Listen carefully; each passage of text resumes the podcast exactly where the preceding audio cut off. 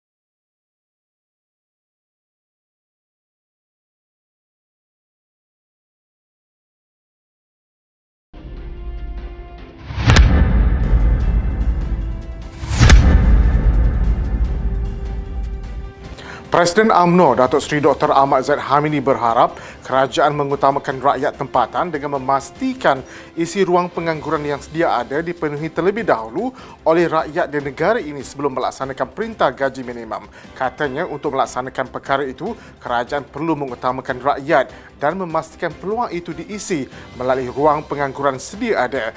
Beliau yang juga pengurusi Barisan Nasional menyokong cadangan kerajaan itu ketika rakyat terbeban dengan kos sara hidup hari ini.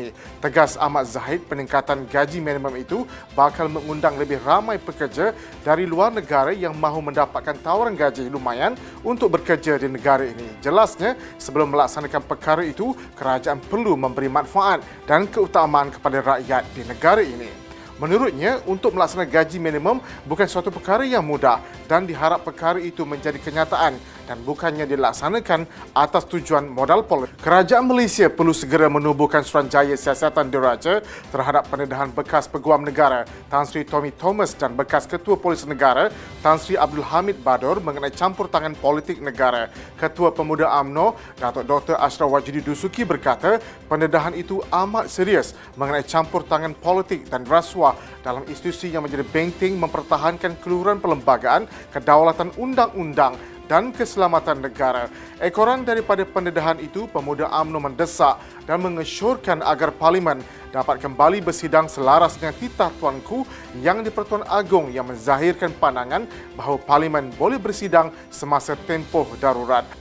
Tegas Astra Wajidi, sistem demokrasi berparlimen dalam pemerintahan negara hari ini dilihat tidak berfungsi dan memainkan peranan utama dan menyukarkan keputusan dibuat tanpa mandat parlimen. Menurutnya, parlimen adalah simbol demokrasi dan kestabilan yang tidak ditonjolkan peranannya. Ia secara tidak langsung diterjemah kepada ketidakyakinan pelabur antarabangsa untuk melabur dalam negara. Ahli-ahli AMNO diminta untuk terus memastikan perjuangan parti berterusan bagi membela kepentingan agama, bangsa dan negara. Bendahari AMNO, Datuk Seri Tengku Adnan Tengku Mansur berkata, dalam usia AMNO 75 tahun, AMNO masih terus berjuang untuk memastikan kepentingan agama, bangsa dan negara terpelihara dengan tekad bersatu, bersetia, berkhidmat. Dah 75 tahun umur AMNO dan AMNO masih lagi berjuang untuk pastikan bahawa kepentingan agama, bangsa dan negara uh, masih dijaga dan untuk memastikan bahawa hak kepentingan orang-orang khususannya orang-orang Melayu yang beragama Islam dalam negara ini tidak diganggu-gugat. Marilah kita bersatu, bersetia, berkhidmat untuk memastikan bahawa parti kita ini akan hidup sehingga hari kiamat. Selamat menyambut 75 tahun Hari UMNO. AMNO masih lagi menjaga kepentingan agama bangsa dan negara dan masih memastikan hak-hak bangsa Melayu serta umat Islam di negara ini tidak diganggu gugat. Tegas Tengku Adenan, semua ahli AMNO di setiap peringkat harus bersatu, bersetia, berkhidmat untuk memastikan AMNO terus wujud dan berjuang. Rakyat harus menyedari bahawa UMNO telah banyak berjuang untuk orang Melayu di samping tidak meminggirkan bangsa lain. Ketua UMNO bahagian Kuantan, Datuk Seri Abdul Hamid Nazahar berkata, sejak negara mencapai kemerdekaan sehingga pentadbiran Barisan Nasional selama 60 tahun, UMNO membuktikan kemampuan parti terbesar orang Melayu itu yang sememangnya tidak dapat ditandingi. Sudah merasa dari segi kebahagiaan dan kita rasa kita susah.